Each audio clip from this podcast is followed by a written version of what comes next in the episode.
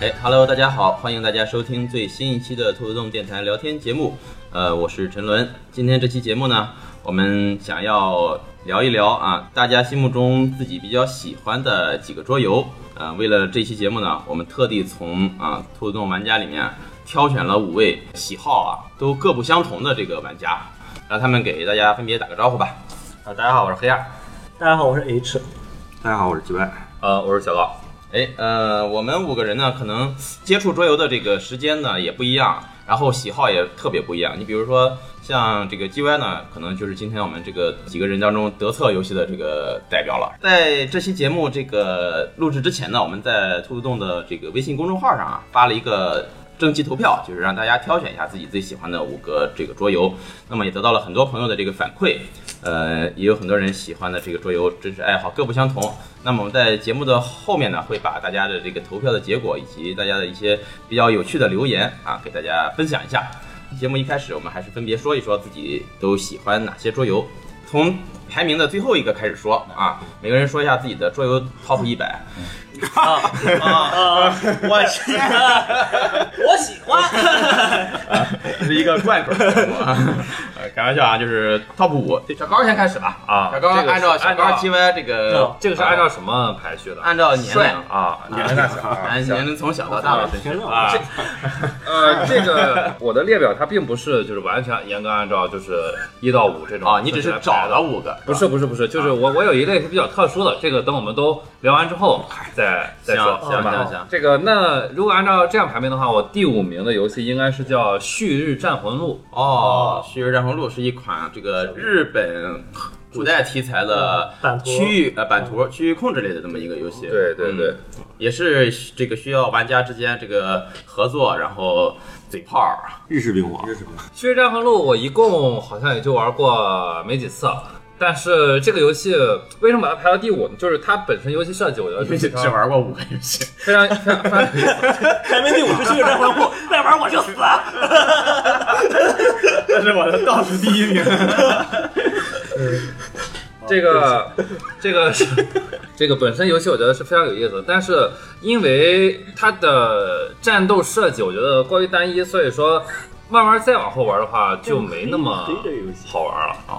哦，就是这也能排到第五。对哦，就是信即使这样，还是心目中的第五啊。如果说它的战斗设计再多样化一点，然后让它的这个战斗流程不那么单一的话，可能能排的更往前一点。那它吸引你的地方是什么呢？吸引我的地方，一个是它的这个模型特别的精美，哦，哦，可以。嗯，这个是真的，是的这个这个游戏的模型真的是做的非常好。对，然后它里面有一个比较特殊的一个结盟系统，嗯，这个结盟系统在别的游戏里我是没玩到过的，我觉没得这个遇到过类似的这种对节目没遇到过类似的这种嗯结盟系统。呃，比较独特一点是，当这这个玩家人数是单人的时候，嗯，会有两两玩家结盟，然后剩一个，会剩一个人，而且剩的那个人没有任何的这个补偿，所以说我觉得这个非常的真实，然后这一点嗯在我心目中给它加了不少的分。但是它在游戏当中通过机制的方式对解决了这一劣势的问题。对对对对对这个是设计比较有有意思但是其实我认为它并没有解决什么太大的问题。啊。大家如果想觉得它用什么方式巧妙的解决了这个问题，可以来兔洞体验一下这款游戏啊。兔洞现在也有啊，而且是中文的啊，大家都能看得懂。嗯哦，可以。嗯，行，这就是小高的排名第五名。对啊，那 G Y 的第五名是什么呢？啊，其实我刚开始排这五个游戏的时候啊，并没有分一个先后，啊，你也但没是现在就是一定要说一个那什么的话，行我本来是把第五个最后一个说的，就是说我就把它算到第五吧。本来要说我们兔洞一款非常好玩的游戏，它叫做《荣耀秘境》，啊，那肯定是第一好玩的呀，这是兔洞最好玩的游 这就是我说的特殊那一类里，就是虽然自己没觉得好玩，但是莫名其妙就想夸一夸啊嘛。但是呢，这个说这个游戏好像就显得太做作了。没有啊，为什么只有 G Y 收到我钱？反正我是没收到这笔钱。其实兔洞还有一款游戏跟《荣耀秘境》比较像的，啊就是《星际奇航》，西奇航，哦星际奇航啊。跟这啊个、我我比较喜欢这个荣耀秘境比较像的，但是它并不是我的第五啊，我只是只说一下而已。 我纠结了半天啊，然后选了其实很多游戏放在我的第五，完了最后我最终选择了《德尔菲神域》哦吧，也是近期我、近期我相对玩的比较多的这个这个游戏。他是这个游戏设计师 S F 的一个就作品。 S F 的作品对，但是他的这个这一款作品和他完全不一样。对其他的作品差别还是有有一些差别，不能说完全不一样，有一些差别的。这游戏呃其第实，第五名，标准第二名飞审议其实啊其实就是一个比快的游戏啊，谁能啊，对对对对。谁最快谁就赢对对了。对，这个游戏策策特别在行， 对，策策是拖动最快的男人。嗯嗯，嗯，行，行，这就是第五名《德尔菲神域》嗯啊啊 H， 哦，我这边的话跟大家一样，我也没有说完全按排名来分，嗯，那因为你我觉挑一个得吧。很多不同类型的游戏 吧，它要是硬比的话，它不是很好比。啊，所以说我就换了五种类型，嗯然后一个呃分别是策略、抽象、合作、主题加聚会嗯这五种类型。这么牛逼呢？啊，然后我就按照我最不喜欢的，我先说我可能玩的最少或者最不喜欢的那种类型，啊，就是策略，就是一般说的德式游戏。那里边我最喜欢的，我选了一个玛雅，因为我一般找玩点金力。对我玩游戏的话，一般就是看这么几点：一个是它这个游戏节奏，游戏节奏代表着说这个游戏能不能让你一直全神贯注的投入到游戏当中。嗯比如说，就是你没有时间去看手机，没有时间去琢磨一些别的事儿，或者说等等是不是到网啊，到我动了，然后我动完就没事儿了。嗯啊，我觉得如果说它能让所有玩家一直保持全神贯注的话，这个游戏的节奏是很好的。啊啊，另外的话就是它的主题，它的主题是否跟这个游戏本身的机制契合，就是说是否是否比较合理，就是能好容易理解这个游戏。嗯一个主题越契合的话，其实在你学习这款游戏的时候是投入成本越高的，那越低的，不然的话你可能会很费劲，说凭什么凭什么我用一个苹果就能换五分儿或者怎么样的啊啊嗯？然后最后就是美工，就是他画的好不好看，我觉得可能比较重要，所以说我把玛雅放到了这一位。嗯玛雅它在这里边儿比较好的一点就在于，就我理解它是一个非常简洁的德式游戏，嗯就是至少所有的动作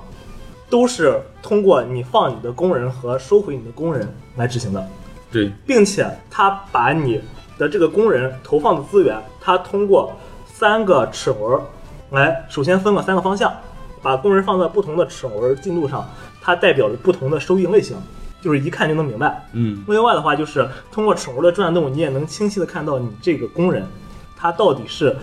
多长时间之后能有多长时间的收益对，啊。所以说，对于新人来说，他这个游戏可能接触起来就是非常的简单明了。其实 H 刚才说到这个游戏，他说可以让大家就是全神贯注于这个游戏，我觉得这一点是挺重要的。因为我在玩这个游戏的时候，脑子里根本不能干别的事儿，一定要去就是一直在算这个怎么收益最高，然后玩到最后结果就是嗯脑仁儿疼。这个游戏真的玩到头疼，就是这个游戏是因为什么？它其实我觉得德式游戏基本上节奏都没什么问题，嗯因为它可以让你永远一直保持节奏很很投入就。一直在算对，。因嗯为所有德式游戏都要很长时间算的对。为什么说玛雅成人会算的头疼呢？因为玛雅它有的，它其实它是有最优解的。其实我觉得，之所以觉得这个游戏可以，大家可以算，就是因为刚才 H 说的，它的规则其实是很对很对很简单的，对对对就是说你会，它会给你造成一种，哎，我应该能算得对我觉得明白的对这种这种这种感觉。对我使使劲儿，我好像对我能算明那可白。能你玩其他游戏的时候，我操，我根本算不明白，我就不算了。但是这个游戏它会让你主动的去算，对啊，所以所以说，我觉得这个游戏比很多现在的德式游戏，就是它会有很多的机制，每一个机制它有不同的算法、不同的策略、不同的什么东西，我觉得比那些东西要比那些德式要好很多。嗯区域意的， 对，因为我觉得完全，我觉得完全没有必要。这个是设计师的无能的体现啊啊！他如果说不能把游戏设计的简洁，就是他无能的体现我 啊。别挨骂了。啊，首先啊，很高兴这哎样，嗯首先很高兴过来这个参加这个节目啊。啊啊，下一位， 这个呃，今天让我收获最大的是，哦我居然 H 同学不是一个就是很讨厌德式玩家，呃我不是很讨厌，我是德式玩的特别少。啊，我是很讨厌德式的啊，我们还没轮到你了，到我了。玩讨厌德式，我觉得正常，啊但是哦，奥数尔我对我也没想到黄少居然不喜欢德式，不就是就是美式和德式，你肯定喜欢美式对吧我？觉得待会儿要打起来。就是我绝对不会说拒绝玩一款德式游戏，但是德式游戏它是我是个人认为它是最需要你有一个好的心境去我玩这么跟你说 ，H 他平时你不怎么见他玩德式，但是我们兔兔买的《殖民火星》《大西铁路》，还有这个哦，猛巴萨嗨，这几款游戏，我们开荒的时候哦全是 H 赢了，哦就不代表他玩不好，你知哎道吗？哦玩玩赢了，他啊玩的已经太厉 害了。啊！我我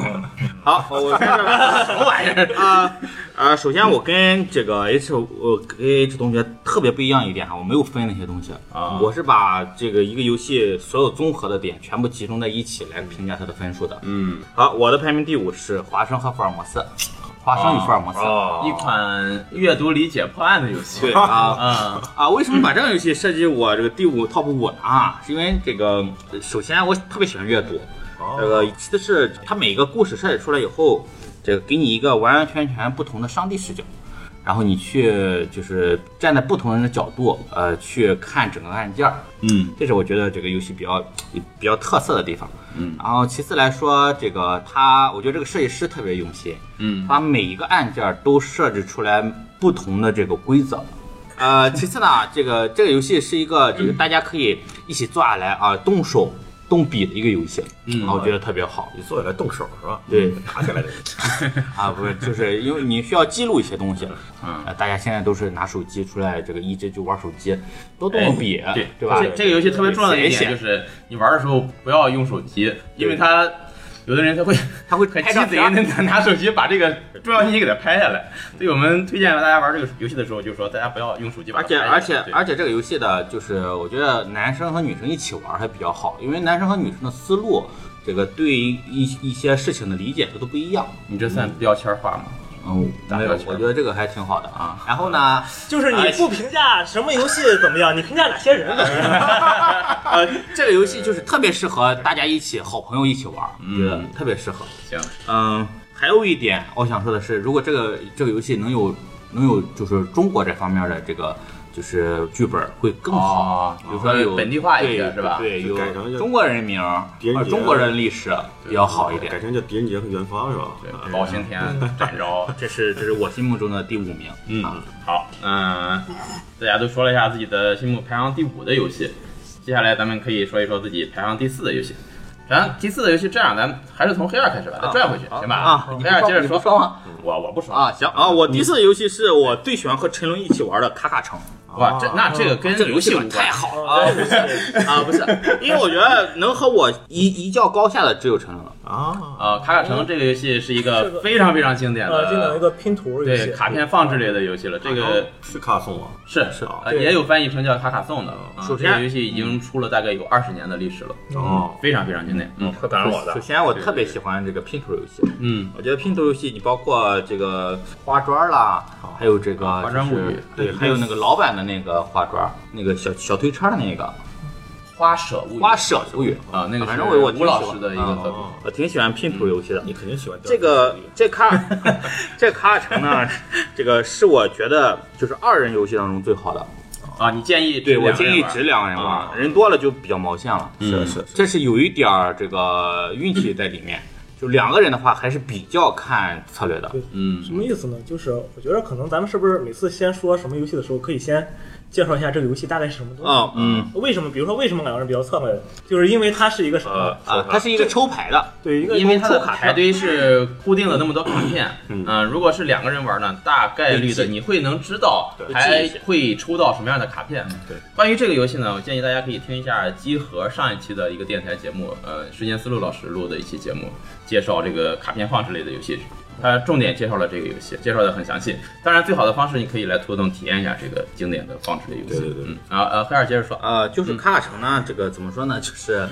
嗯，我觉得两个人玩儿特别考验两个人互相对抗的这种氛围。然后，当然它的几个扩，我觉得也挺好玩的，呃，这里就不一一赘述了。嗯嗯，阿成从他这个游戏出到现在为止，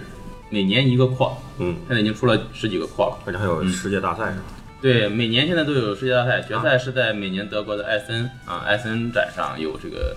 中国区的比赛，我不知道今年 DASCON 还有没有，去年 DASCON 和前年 DASCON 都有中国区的决赛，冠军是可以获得嗯、去德国参赛的呃哦这个来往机票和资格哦，嗯。大家可以练一练啊，去去想办法拿个世界冠军，嗯，什么的。那就这些，啊，就这些。嗯，好，那 H，嗯，哦，那我说完德测，下面我说一个说合作类的吧。好，合作类的，合作类的，我这波合作类第一名，我排的是《深海谍影》。好，呃，也叫声呐，嗯，这个游戏呢，它其实是一个合作对抗游戏。对，游戏分过组程对中抗，，嗯对，是所有玩家分为两组啊，分为两组，每每一组呢是操作一个潜艇，嗯目标呢是把对方的潜艇打炸。然后呢，并且呢，每个潜艇里呢，每个玩家是各司其职啊，嗯有的人呢负责开，呃，有的人呢负责修，有的人呢负责去追踪对方的潜艇。嗯，呃，这个游戏我之所以把它排到合作里边的第一名，是因为大部分合作游戏有一个问题在于，玩着玩着就会出现了，就是只剩一个人，一个人指挥，对对对别的人跟着做的对对对这么一个情况。嗯但是这个《深海谍影》这个游戏，它完全避免了这种情况。哦，呃，我觉得也不能完全避免吧，它相对来说要就这种出现的情况概率会小得或多。者说他把这个游戏设计成这个样子，如果说有的人去指挥的话，大家会明显感觉到这个人就有点越权了，嗯因为大部分游戏里面，就是合作游戏里面，所有人的职位其实是一样的，差不多的，其实是没有区分所的。干的事情是啊，差不多的。对，但是呢，这个游戏里面就明显给你固定了，就是你嗯是你是船长，那你就是船长。嗯你只要能是干船长的事儿。对，按说的话，就是大家就会意识里就感觉到，我就只能干船长的事儿。对我要是再去指挥别人的事儿，可能就就是有点多管闲事儿了。嗯咱们下意识避免这个情况，所以说这个游戏就是可以让所有人都参与进去。这个游戏我也是很喜欢的一个游戏，嗯，而且在追踪与反追踪的这个斗争过程中是非常有意思的。对，嗯包括你采取什么样的策略，对对对或者是你们纠结了半天，我们到底是莽着一波呢，还是先藏着一波呢对？就是确实是，就感觉嗯你得琢磨很多东西。这个游戏正常情况下，呃，体验是最少四个人吧，两个人分一组，对嗯、最多是八个人，对嗯，八个人是四人一组。当然，兔洞现在也有这个游戏以及以及这个游戏的扩展，啊，大家可以来兔洞体验一下。我觉得这个游戏原始版一模本一应样该就是咱们小学玩的那个炸飞机，咱们咱们啊，咱们小学，没有， 哦，咱们啊，那个对， 你们小学的时候。我可能是没有。 就是在一个我感觉你说的我还十乘十的一个格子里边画我跟这个电了脑三架飞机，然后通过每次就是炸，它就当然是一对一的对决啊，通过每次炸，然后选择击中还是没击中，然后炸到机头的话，这个飞机就沉了，谁先这炸可到能对方的是三架飞你机们？瑞典特有的游戏吧。没有没有没有没有，就是电子游戏其实这类游戏挺多 的，比如说包括那个微软那个《盗贼之海啊，对盗贼之海也是各司其职，》，呃，对，各自其对职，然后跟嗯对，但是声纳这个游戏，我觉得它大家往桌子上一坐，中间的屏风一摆之嗯后，那个仪式感还挺重对的。这种游戏就是你通过电子编程实现，跟你通过一些游戏的这个设计实现所带来的感觉，呃就不是太一样的，就是结果可能是一样，但是带来的感觉可能感受不一完全样，不一样。对，你要说屏风一百，让我想起了另一款游戏《屏风 一百》， 买呃，画儿。这个线挂挂不上， 对不起啊，这是播出事故，对播出事故， 这个是。啊，我觉得那款游戏《屏风一百》可是没有任何的仪式感，啊啊，现代艺术啊，现代艺术。哦现在还行，现代艺术啊，行，等等，我们做一期专门黑黑倪瑞南的作品 的游戏。啊那 G Y 了，啊，我我听下来，我觉得 H 这个人是一个代入感非常强的玩家，嗯，他能把就是一个玩家的话瞬间带入到，就是说这个游戏的角色当中啊，我觉得我觉得这个非常是难能可贵的。那我这边的游戏相对比较直接一点，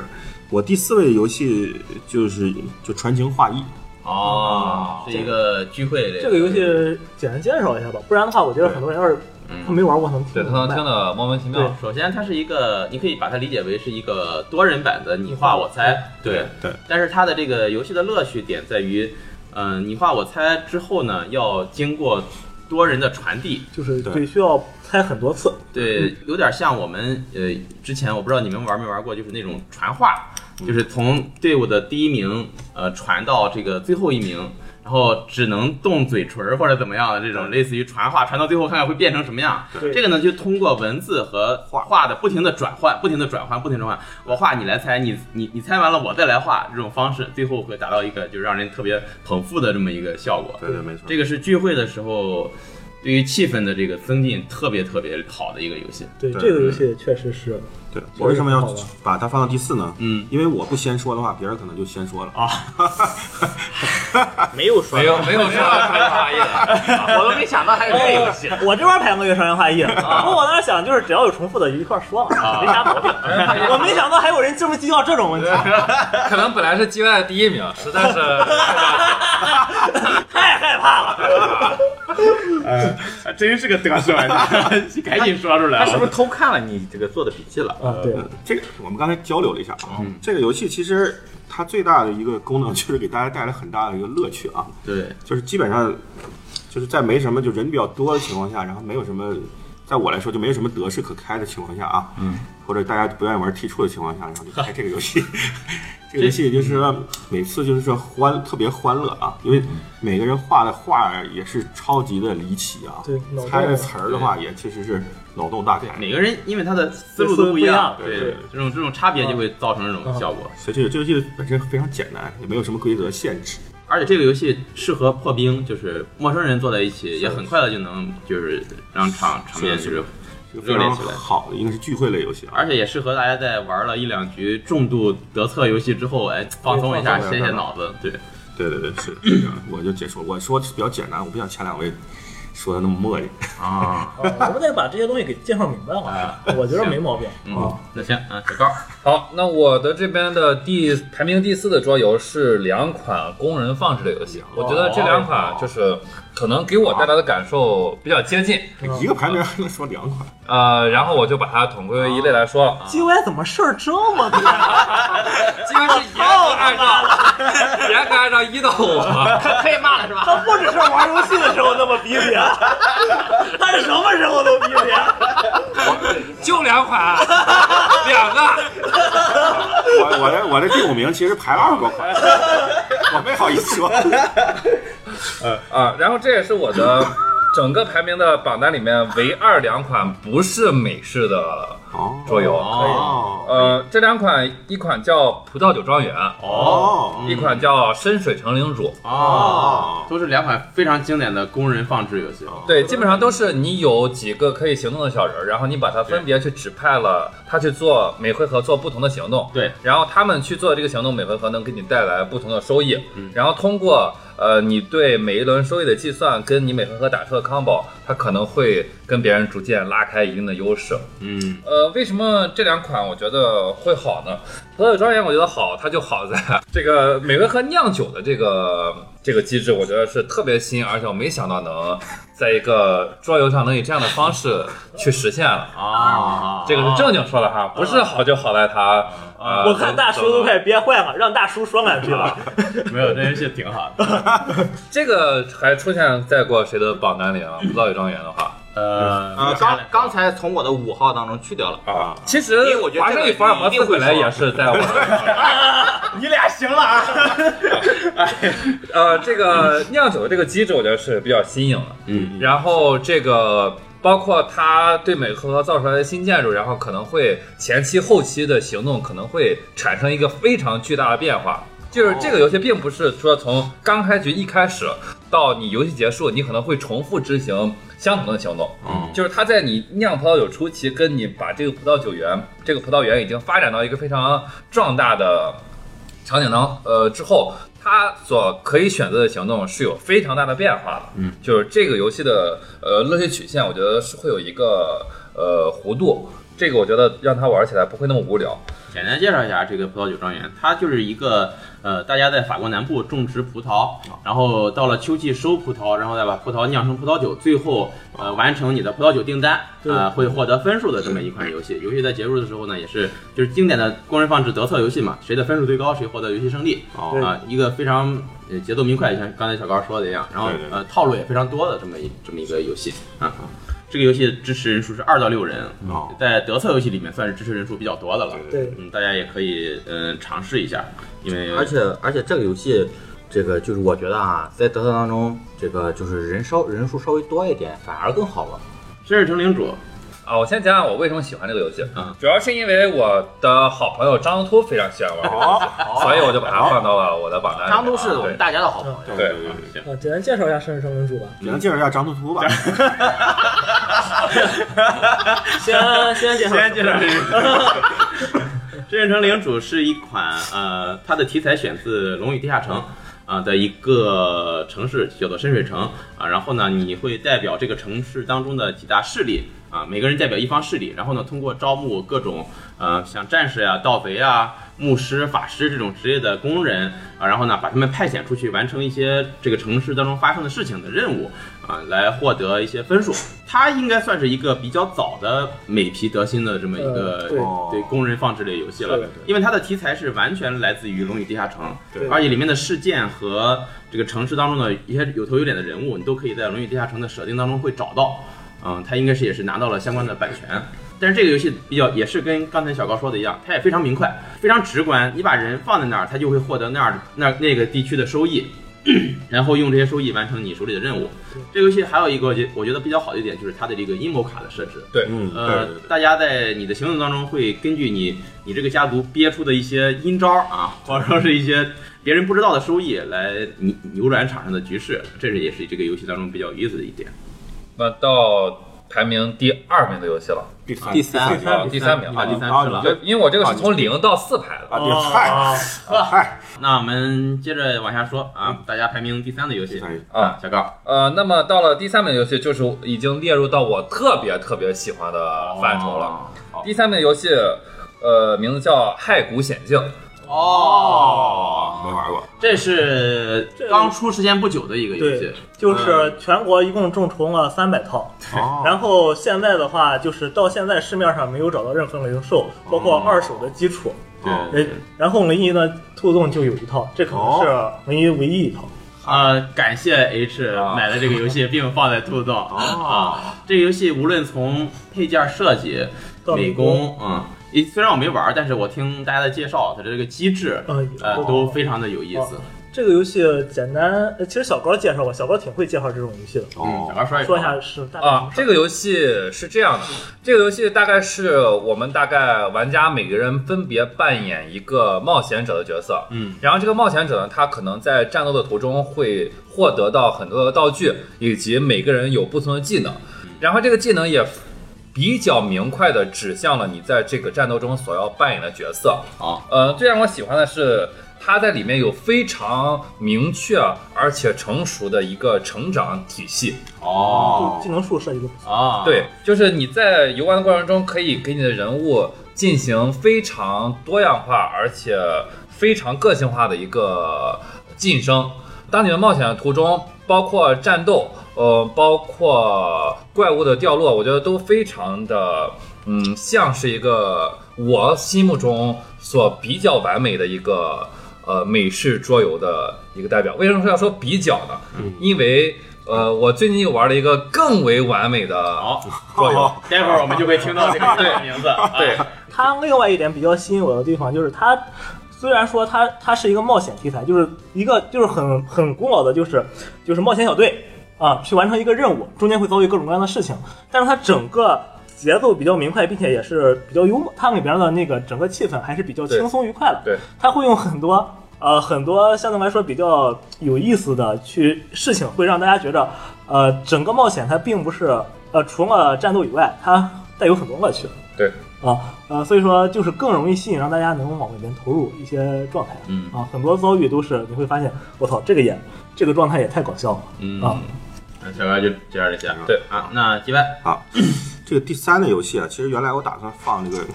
玉玉珠园的啊，但是玉珠园但是我这个德榜单德式实在是太多了啊，这样幼儿园就不算啊，只能说一个。 我决定替换掉啊。嗯后来我不打算替换到 T 处的，但是我看到 H 的榜单里有 T 处嗯的，我就不打算放 T 回处了。头一块儿说啊啊，回头对，一块不儿打说不打算放 T 处嗯嗯，咱放一个合作类游戏《花火》吧。哦，花火，对花火是个好游我戏觉得这个游戏啊花火嗯的确是非常好的游戏，而且这个游戏完全避免了像 H 刚才介说绍的一下那这个个游戏，呃，对，就就我先把这话说完，啊避免了像 H 刚才说的，就是一个人控合作类游戏，一个人控制全场。这个游戏你一个人是控制不了全场的，嗯，对对对对，因为他每个人是抓到五张牌，然后自己你看不到自己的手牌，然后只能你的其他队友能看到手牌。嗯，然后这个时候你要根据队友的提示，然后依次的话把手牌按照一二三四五，然后分几种不同的颜色，然后把它正确的排列出来，然后以达到最高的一个分数。嗯，对，它这个游戏的题材说的是什么事儿呢？它是一个就是日本的这个放烟花的这么一个故事。对，呃，在在日本呢，这个烟花就叫花火嘛，对啊哈纳比。然后呢，就是他说的，就是这个烟火师傅啊，把放烟花的这个花球给弄乱了，哦然后别人要告诉他哪颗花球是放什么的，然后他我们正确的把这个烟花的花球给打出来对，找到正确的顺序嗯，这是他这一一个游戏背景嗯。但他这个游戏比较就是让大家玩起来体验比较好的一点，就是当啊几个人。呃，有比较好的默契的时候，嗯对我们在玩的时候会打出一些特别让人就是那种，哎，你懂我，我懂你的那种那种默契的感觉的那种 combo，是非常的爽的。对，是的因因为这个游戏里面虽然是自己打自己的牌，对但是呢，你自己是不知道你自己的牌是什么的，对对并且大家要相互配合，通过一定的规则把它打出来才算成功。对对对所以说，必须是队友给了你充分的支持，才能给你建立这个信心，对说我这个牌就一定能打出来。那个时候你的成就感是非常 高的。对，怎么我第三个游戏一直在这 说起来没完呢？因为我听了你那些话，我觉得你说完这些，听的人根本听不懂，除非他玩过，不然他根本听不明白这是个什么玩意儿。我其实就是把它那个就是整壳儿给它去掉，只说它的芯儿，而且 H 就是把它对把把这开始给套上了。对对，对你得他给哎又他。给套了。对，你得你得给他说明白，不然听什么呀？怎么就默契了？怎么就不明对，所以说白？ H 是一个将玩家带入游戏非常强的一个人。这个游戏之前也嗯在呃也举行过比赛，在 DICE 抗上，我记得，啊这个游戏举行比赛太难了，因为这个游戏说实话，它它是个君子游戏。对你如果想作弊的话，确实就它其实不是有是有电脑版吗？电脑版就是你只能提示，呃是有对 BGA 上有电子版，对电子版嗯我就是在上面玩过一次它。只它就电子版的话，你没法再多给任何信息了。它只我觉得这个能这提示这个游戏，我觉得对氛围要求是非常非常就是严苛的。对对它就是 H 刚才说的是个君子游戏。对啊，再说一下刚才居然说的那个玉州园，他为什么没说啊？据他自己说，这个游戏他玩了几千局，嗯，差不多差不多有至少有两千局吧。嗯在 BGA 上，这个《御竹园》这个游戏是这么一个情况，就是玩家当中你扮演的是一个熊猫啊，不是熊不是熊猫呃不，是熊猫，是是一个大臣，是一个管理管理人员，对于管理熊猫的人嗯对啊，管理人员嘛，就是相当于是是说什么中国给日本送了一个熊猫，对啊，熊猫呢，呃日本那些人他们不大会养，对更怕养不好，就派你想办法把这个熊猫给养好，因为这个熊猫容易到处跑，然后呢还得到处吃东西。对对对一边养熊猫一边种种竹竹子子对啊，一边修水渠，对对就对对对对。听上去是一个很清新可人的挺有游戏，意思的对这样一个对但是它规则其实也不难，对但是还是有一定的策略性对在，里所面以说，它是属于一个游戏德式游戏，对对对所以对说就因为我后两位都是德式，说一下所以这个游戏不能再是一个法国人设计的日本题材的游戏啊，哦跟《东海道》是同一个设计师。这个人可能非常喜欢日本的这个题材。啊，然后送了一只中国的熊猫，对，而且我 看看别人玩这个游戏的配件也非常的精美，版图很立体。对，对，就他一哎个配件挺嗯嗯，对，我觉得桌游能不能吸让看的人吸引他觉得好玩，就是例会各种事物精美，我觉得是一个非常重要的对，嗯这个要素。嗯就是第一印象能不能让你觉得我操，你们玩什么对呢？。哎，那说到这儿，我还说个题外话，嗯就是当年我们兔子洞还没有具体据点的时候，我们当时都在麦当劳玩游戏。对啊对，那有些游戏你往那个麦当劳大长桌上一摆，对，就会引来很多人去看。对哇，这是个什么东西？啊对尤其是麦当劳的工作人员，你们赶紧收起来。哦，你看麦当劳可从来不这样哈，我们在麦当劳他妈的点肯德基，人家没改你们呀 我。们在麦当劳狗点逼你们这 肯德基的外卖。这段能播吗？ 我都替麦当劳不值，我给他逼，我给他给他消音。我们这段应该要替麦当劳打个广告，啊就是非常感谢麦当劳麦的当劳实在太好了，基本上麦当劳推动了临沂桌游事业的免费一大步。，对，嗯，包括后来我们再去那个麦当劳的时候，嗯就是很多老员工见我们也会也也会打打招招呼呼，也会打招呼，真的，啊哎，你们怎么不来对对点肯德对，基了？ 嗯，行，呃，说了个题外话啊嗯。行，那 H，好，哦这样的话，我第三个说一个呃主题游戏吧，主题游戏我看估计我我原先定的可能跟小猫的重了，嗯，正好的话我就把我之前有一个没说的我就补过来，啊，什么虫了？就是你觉得 最好更的？最好的哦，更好的那我个，的天哪！嗯我的天哪！可能啊，你怎么不先说，让小孩无话可说？ 嗯，因为我觉得我有点抢别人的第一名的游戏，我觉得这有点太过分 了，我觉得这个狗逼太 多了，问这种问题都不大行，我觉得。呃啊，然后主题游戏我我我一块儿说两个，嗯就是都很短，又说俩啊，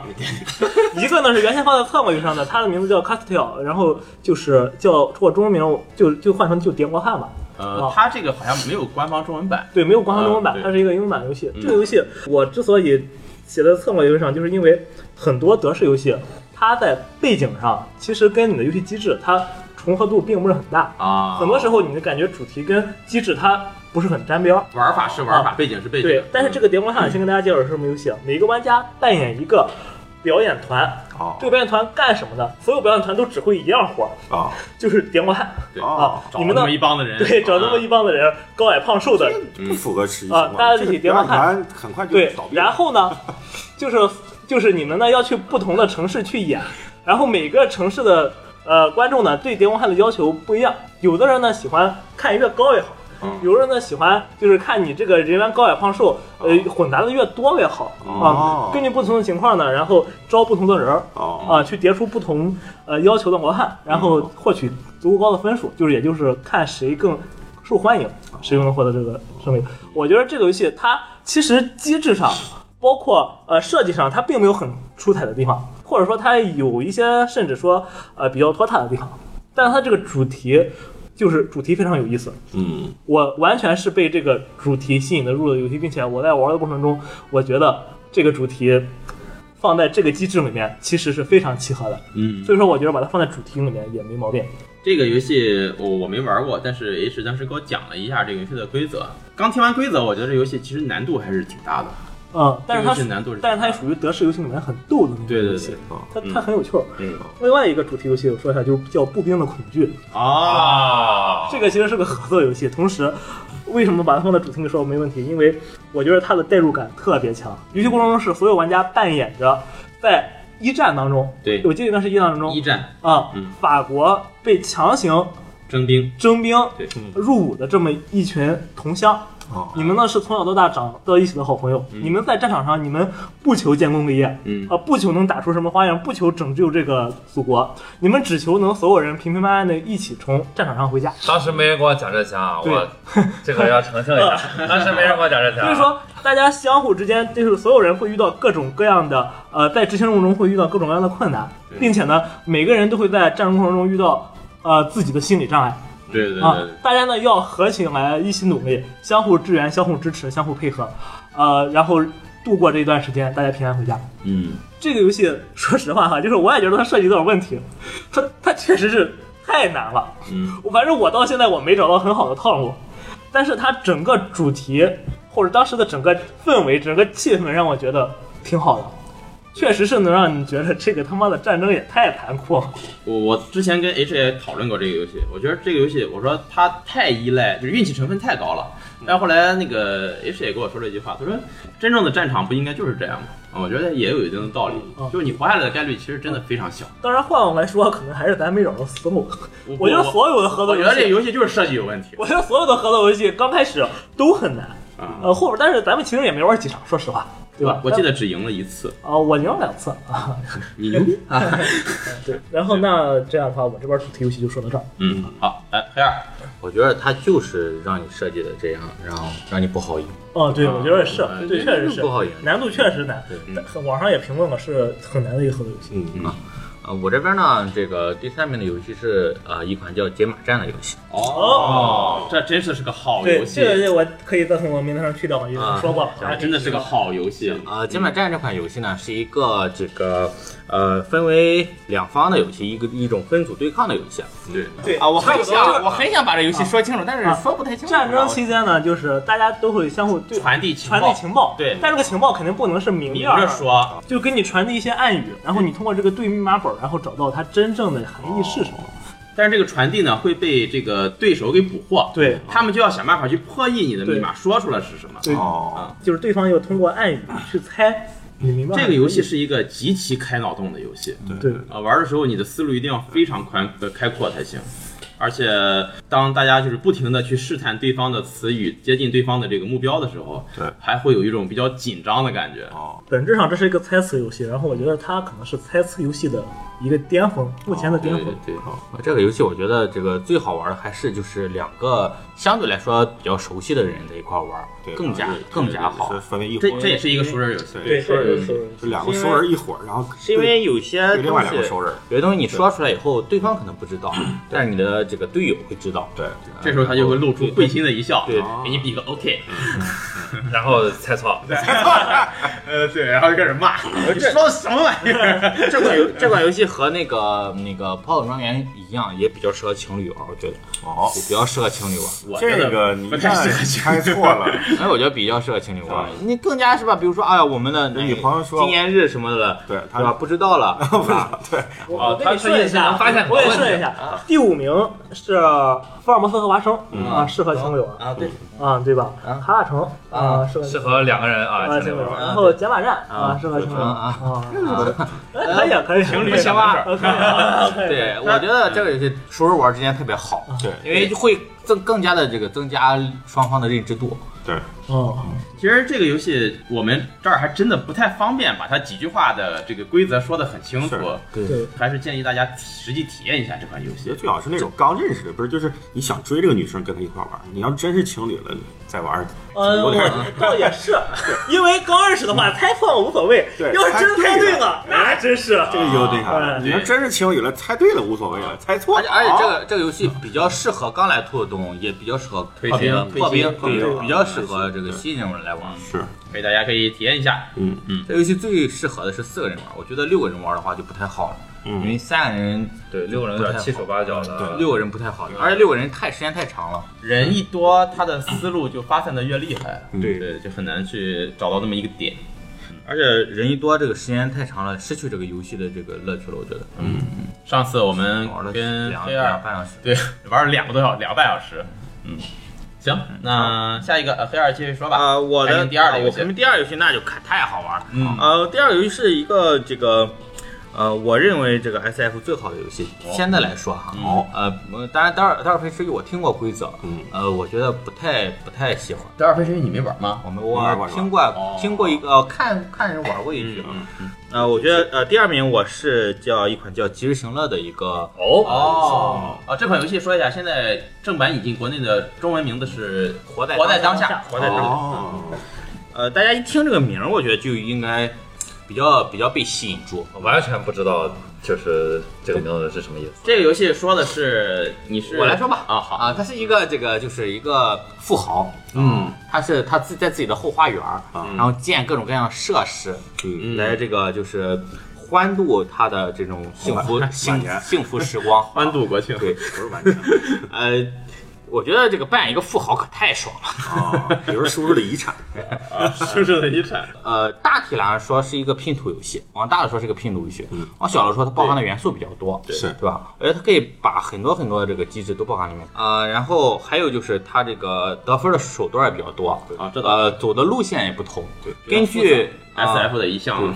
根据设计你策根据你这个预先观察的这个最后的完需要完成任务的这个板块来这个走不同的路线，就是我这一点是比较重要的。我觉得它的一个标准就是不是你进行了什么行动能得多少分儿，是你进行了一个行动，通过这个行动拿到的东西去换另一个东西，达成的成就能换多少分儿。就是它是通过好几步的转换才能换到最终你想要的分数。哦，这个游戏的玩法，你可以理解为就是你首先有一大片宅基地，嗯一大片空地，然后呢，你在这个建材市场哦啊去不停的买想要盖的这个建筑的这个零配件儿哦啊，可以把这些零配件儿不停的组成，比如说什么呃养鱼池啊、养鸡场啊。哦，还有葡萄大架葡 house 萄架啊，就是大别墅啊，这些东西不停的建，把你的这个宅基地建得丰富多彩起来啊。然后呢，慢慢慢慢的，每个建筑都会带给你不同的收益，哦然后再利用这些收益去获得分数，就是这么一个游戏哦，最终就是让政府拆迁，然后拿了一笔拆迁款。啊。赫尔接着说， 啊、我觉得富豪就不差这点钱了。啊，他可能就是因为原来拆迁了才变成不 好。其实，其实行乐对于我来说哈、它这个就是最后的得分儿，呃我我一开始觉得这个得分儿不会太高，嗯但是把就是你所有的得分儿都算在一起的话，啊最后得分儿还挺高的，就是比较超乎我的想象。嗯这个游戏，其他都没什么了。我觉得《这行乐》是一款好游戏啊，我希望喜欢这个德式的玩家也可以过来填一填。这个一是的我觉得是个入门级的德式，不是不会太难。哦，对，哦，这个算入门级的大厦，这个对，我觉得比较哎还行吧。有点儿是有点呃儿，我觉得就是中度策略吧。对，我觉得它中度策略。对吓我一跳。要求行，H，呃，好，那个我的第二名的话，那我就排什么吧？排剔除吧。对，本来呢是要单本来单选剔除啊，本来像那个刚才之前兔子洞做的那个周投票，我我一共选五个，我就选了一个剔除。我我觉得剔除这早晚会有人说，你就对，提出来的比我想象中的要早，对，我们都以为提出要压轴。 本来我要放到最后说的，但是我最后一个被小罗乐占了啊，那我就放在那 个这边来说。行，嗯嗯，剔除这个游戏哦这个游戏背景吧，介绍这个游戏背景。嗯这个游戏背景其实大家非常好理 解，就是一个德国人嗯啊，然后呢来中国，啊，然后看了中国老大爷玩咱们的所谓的三个人的斗地主，他是一个，哦是游戏历史。他是一个瑞典人哦，但是生活在哦德哦国。哦对对对，嗯对吧？然看来后你们对提出确实是啊喜欢喜欢，然后呢确实是喜欢。是不是国外人他扑克牌就用来玩德扑啊？哦应该是不是就是玩这种东 西？所以说他们可能觉得我操这个东西然后算命，对，他就这样啊，对，打老板，对，然后呢，他就回家之后大概了解了一下，然后重新加工了一下，做出来这么一个游戏， 对也是一个分组对抗的扑克牌游戏。二 v 二啊，其实对咱们说这个形式，在咱们中国其实非常好理解对，啊。包括陈文每次教学这个剔除，也都会说就是就是个斗地主对啊我问你对，你会不会升级？啊，对，然后会有什么节啊，对，然 后这就是一个斗地主加升级，对嗯这里也有斗地主加升级，但是相之间呢，它是相互之间就是互动性就更高了，没有说像那个就是呼就完事儿啊，跑就完事儿啊。这边最那什么的一张牌就是狗吧，啊是吧？这个游戏它设计的特别精妙的有这么几个地方，第一个就是，呃，一张特殊牌就是凤的这个百搭，对，对第二个就是这个狗的对家出牌，对然后和雀的叫一张牌，对这三张牌真的是设计的特别。另外一个特别好的这个游戏的机制就给是牌，对，对当你抓完牌之后要给其他人每人一张牌，对这个游戏增加了一个特别大的变数。对同时呢，你也可以利用这个变数来设计你的这个战术，对这个我觉得是很有策略性的一个对一个东西，这就是这个就是跟普通斗地主就是不一样的，就完全不一对，样。加了四呃，相当于是加了四个功能牌，对对对然后和加了一个相互之间给牌的这么一个机制对对啊，让让让这个游戏确实变数比较大，像陈文说的对，，然后。什么叫大地主和啊叫小地主这哦对种赌博式的这种冒险一搏，对，都有一种快感在里面。就是对，就是给了更比普通斗地主来说，它有更多的兴奋点。对对啊，尤其是你给出去三张牌，回来的牌之后，发现正好是你想要的，和正好是你刚给出来的、刚给出去的，这种感觉是完全不一样的。对他通过一些扛吧，通过一些独特的机制设计，能让你打一场普普通通的扑克牌，能让你在其中的某几个节点，能让甚至能让你达到肾上腺素激增的一个啊效果。啊，对，就像前两天我们九百九十五比八百零五，结果最后一局被双关，啊，这个游戏是得分儿得分儿，然后对对某一队得到一千分儿获得游戏胜利。对嗯，所以说九百九十五被逆转的时候，这个是真的嗯，嗯，所以说这个游戏就是反而输赢不是特别重要了。对比如说现在兔子洞最喜欢打的，其实大部分都是一帮对对，咱俩可能来说不那么重要， 啊，对，然后不是别人可能是更有趣。这个刚才小王说的是跟陈文说的啊，不是对着我说的。然后这个游戏它因为上手比较快，啊而且大家都有这种斗地主的基础嘛，嗯，再加上它的这种独特的爽快度，可以说是一度啊占据了兔子的绝大时间桌游时间。对， 这本现次在也是基本每天都对啊可能会开这么一投两票里边剔数也是稳稳第一哎啊，没有没有不是第一，不是第一啊啊，一会儿跟他说，一会儿一会儿再说一啊下这个投票的这个结事果儿。嗯不过不过这个游戏好像真的是玩的不太好的人越想玩 啊。哎这个我就嗯我就不太想玩儿，在对说那的吗？我就我就特别喜欢玩。啊。我也我也我也是，你打得好呢，啊 因为这个游戏好像它它有的时候就是就是你牌技的高低，并不能完全左右你这个。嗯开心程度，对对对对，是的，玩起来还是挺开心的。嗯，T 处这个游戏在淘宝也有这个牌，正版。对正版牌大概六七十块钱一副。对，啊，大家如果有喜欢的可以买一副，过年过节的时候啊，教家里人玩一玩，还是挺有意思的。对，这游戏好就好在它可以直接用一副扑克牌来替代，呃，副五十五十六张的扑克牌，两对两两张广告牌对对的，对可以在上面一不写，同广告牌的那个扑克牌替代。啊。他再说一下这个游戏踢触的这个音译啊，就是地主，对，就是地主。地主就是他在中国生活的时候就听到了这个斗地主这个地主，然后他就用音译就是踢触。嗯好，那击败啊，哎，刚才听了 H 说的这些，真的，我突然想到，H 原来是北京医科馆的专业的桌游讲师啊，这个这个身份我忘了，怪不哇得哦每个游戏都讲的那么到位，尤其是桌游的背景，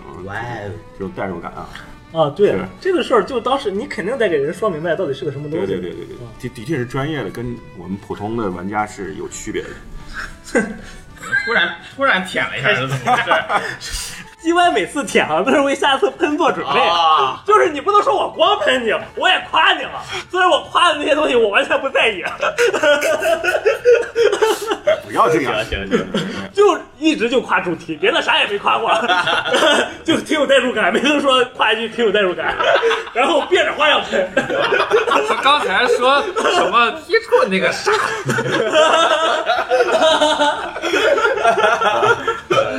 行啊，接着说一下。啊我这个嗯我这排名第二的这个游戏可太好玩了。 还有叫这个就是 这个是一个非常经典的游戏《波多黎各》啊，啊，款哦那可真是一个特别特别经典的， 对，曾经在 BGG 排行榜拿到过第一的这对么一个游戏，第一长达多少年？垄断第一长达呃，一年，一年，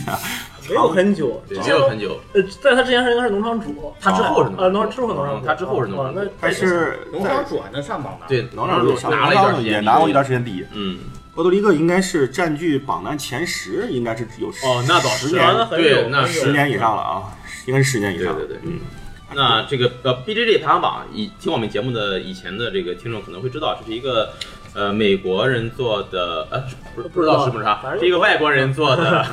现在应该来说是最专业的，也是资料最全的呃桌游收录网站。对对，它的全称是呃 Board Game Geek，嗯就是极客啊对，这个这个一个网站，大家可以上去看一下，嗯能够查到现在的这个桌游的这个排行。当然，这个现在的桌游排行第一是谁呢？我们待会儿会跟大家揭晓啊啊！现在我们先说波多黎嗯波各，多黎各是九九二年的吧？是九二年，不不不，九九五啊，反正应九该几是年的比九几年出的一款应该是比群内很多玩家的年龄要大对这个嗯游对戏啊。对对下面就有请一款经典的那个对专业的桌游玩家哦， H 给介绍一下这款游戏的背景。说一下这个游戏大概是这么个情况，说的就是应该当时的背景，应该说所有玩家扮演的是一个，应该是一个殖民者啊，啊，对殖民时代的，它就是波多黎各这个地方嘛。对对嗯。然后呢，在这个波多黎各这个地方呢，进行自己的这个业务开拓对，啊。相对来说呢，就是你要发展自己的产业。游戏里面所谓的分数叫什么呢？叫的是呃，你能否光光宗耀祖啊，啊？其实是这个意思，根据你做的产业，然后做的贡献有多大，然后给你一个评判，你这个到底到底厉害不厉害，嗯然后看能不能赢。而且它的那个种植园的那个板块的话，就是波多黎各的国家地图啊。哦啊，对，对它那个是形状是一模一样的，波多黎各现在现在属于美国的一部分。美国一个州了啊。对，它现在是美国国旗上的最后一颗星，就是波多黎各。哦哦，那不每一颗星代表一个州嘛？哦，嗯，这个游戏就是通过摆放不同的建筑，然后种植、造建收获。哎，做种植园，对，它那个机制是不是第一个机制？就是一个玩家选行动，所有玩家都执行。呃，我不知道它是不是第一个，但是是我接触的游戏里面最早有这种的。好像是比那个什么太空主题的，银河银河银河竞逐啊，银河竞逐。好像就是这两个应该是像他这两个设计师应该是朋友，我记得好像是朋友。哦一个人提出了这个机制，但是他不太喜欢太空题材，他就做了这么一个东西哦然后另一个他做了一个银河竞逐。那哦那圣胡安不就是跟银河竞逐几乎完全一样了？圣安是波多黎各的卡牌版。对啊，对，说这里面有一个机制，就是特别有意思，就是对当每个玩家会给自己选一个行动，对但你选了这个行动之后呢，是所有玩家都会从都这执行这个都执行这个行动对对，啊，所以说，嗯，其实大家执行的行动都不一样，你什么时候选哪个行动能让自己收益更大，让别人收益小，对是一个比较核心的一个、嗯一个点。这个游戏其实现在想一下，是有点儿政治不正确的。啊，因为它呃游戏当中的这个人口获得人口，嗯其实就是买卖黑奴呃，对我，他是对对对是，嗯，就是把这个黑奴买来，让他到你干的活种植园给你干活。干活对而且在正版的游戏当中，这个代表人口的棋子儿也是就是黑黑色色，的 就，是黑色，这是一个现在看来啊，可能是政治不太正确的这哦么一个游戏。啊那可能美外国人就喜欢这种游戏对啊。之前的第一名《冷战热斗》啊，就喜欢玩这种政治也梗是啊，也是也是也是，嗯，冷战热斗没人吹是吧？可能是都咱们一会儿说，我让那帮冷战热斗狗日本人刷票还给我，还真有刷票的。波多黎各其实也是一个适合，就是说德式玩家的一个入门级的吧。对相对来说机制比现在这些德式要简单一些。对，并且这是思路也挺清，这是我的德式游戏入门，对，也是我的德式游戏入嗯对门，他思路也挺清晰。对对对，几乎是我的桌游入门桌游入门，对对啊，就通过这个认识可以哦袁绍啊。你们这个桌游入门门门槛挺高的，呃，第一次玩是摸不着头脑对，，嗯第当一然次有玩是挺懵逼的，有一些更低的我们就不把它那个嗯不把没算进来，就真正的这种就是能开起来的一大桌这种啊，这种摆开这种游戏已经就是波多黎各看上去就很屌爆的这对种，对对对，对可以。好，我我第二名就结束了。嗯啊，那到到我的第二名了。嗯啊，我的这个排名第二的桌游是，呃，在我看来，玩过的人对它的评价会两极分化，非常非常非常的严重。哦，哦，而且，呃，这个第二名在我心中是绝对完美的桌游的感觉存在了非常久的时间。嗯哦这款桌游就是非常著名的《冰与火之歌》版图版。哦，这边可以掐了。就是说了一上了一个名儿 啊，然后就到这了。啊， 呃，嗯，这款桌游是我认为所有冰火粉丝都非常值得去尝试的一款桌游。嗯简单介绍一下是怎么样进行的，大概就是你扮演。呃，六个家族在之后会有一个扩扩展对，对有一个扩展会对扩展到七个家族。你扮演这六个家族里面当家的领袖，去指挥在剧中跟原作中非常著名的将领，呃，让他们上战场去带兵打仗的这么一个就是净除这个铁王座，对，其实竞就逐是铁王座，竞逐这个维斯特洛的这个统治权。对哦呃，它里面的战斗包括你一些政治的权衡，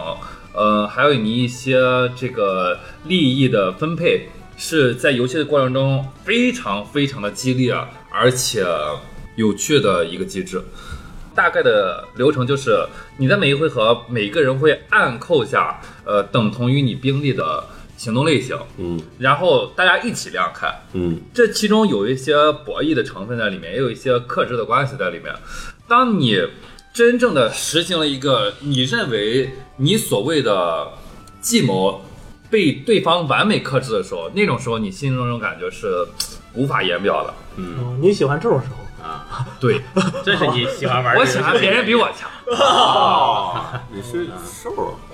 那早知道，那早知道猛禽那次我绝对不提醒你。就是关于冰火流程的介绍，我认为只有当你真正玩过，呃，一局甚至两局之后，对你自己去感受这个魅力，要比我现在告诉你这个游戏有多么的好玩，这样来的要多得多。嗯，我只能简单去安利你这个游戏，如果你是冰火的粉丝，我认为你值得去尝试去玩一下。那么。呃，为什么要说它两极分化非常严重呢？因为的确有人会在这个长达可能数小时，要提醒一下，这个游戏的游戏流程一整局是非常非常长的时间的。如果是几六个对这游戏非常熟悉的人来玩的话，也至少要到三四个小时。嗯如果不熟悉的人来玩，恐怕要到六七个小时才能完整的玩完一局。这么长？我就曾经经历过开了八个小时才玩了半局，才说你那我这属于我你开半个小时跟啥游戏一点儿关系都没有，只能说陪你玩的那些人心态挺好的。这样说一下，在桌游当中，我们有一个名词叫长考，在我们兔子洞呢，长考有一个计量单位是 GY。长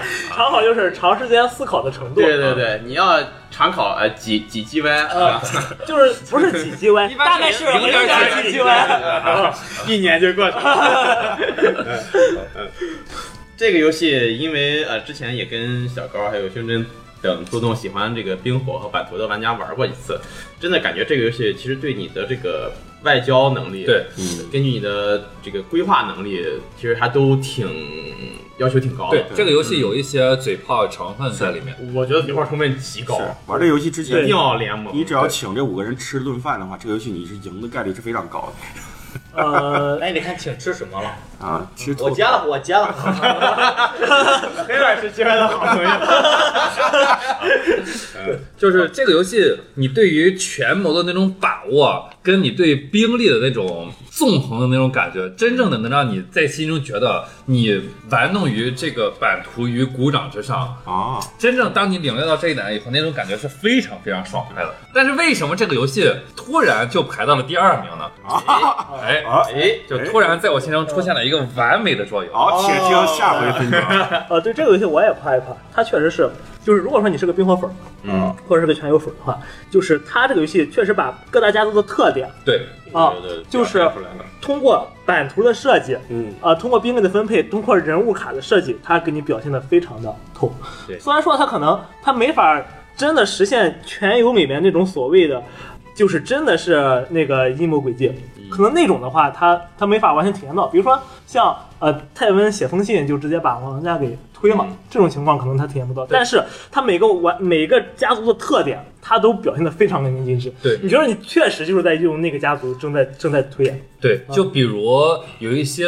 谋将。嗯他的武力值可能就真的不高，嗯，但是他可能通过一些旁敲侧击的方式，让你这场战役就改变打得局势非常难受，对嗯，或者说有一些真的就是他的性格就非常的屠戮的那种人，嗯，他在战场上也会，呃，一个是战力比较高，另一个是他可能会给你带来一些非常严重的，嗯，人员折损的后果，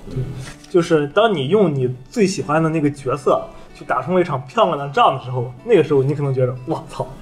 爽！有的时候这这一类型的游戏，对于原著粉儿也要来玩的时候，当你还原了原著当中的某一些经典桥段的时候，嗯，对是非常爽的。对对嗯，有一种亲自参与了你心目中这种情节的这种感觉。对，嗯，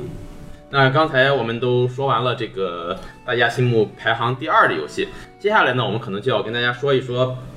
每个人心目中的排名最高的游戏，以及啊，小高刚才也说过了，有一个游戏把他心目中这么完美的冰火拉下了神坛啊，那这些游戏到底都是什么呢？哎，那我们今天这个节目时间呢也有限，我们这些东西呢就放在下期啊。大家听完这期节目之后，就等待我们下期节目的播出。下期呢，我们会每个人啊谈一谈自己心目中排行第一的游戏啊，这个以及我们之前在错动公众号上做的一个调查的一个问卷啊，我们也给大家说一说每个游戏得票数，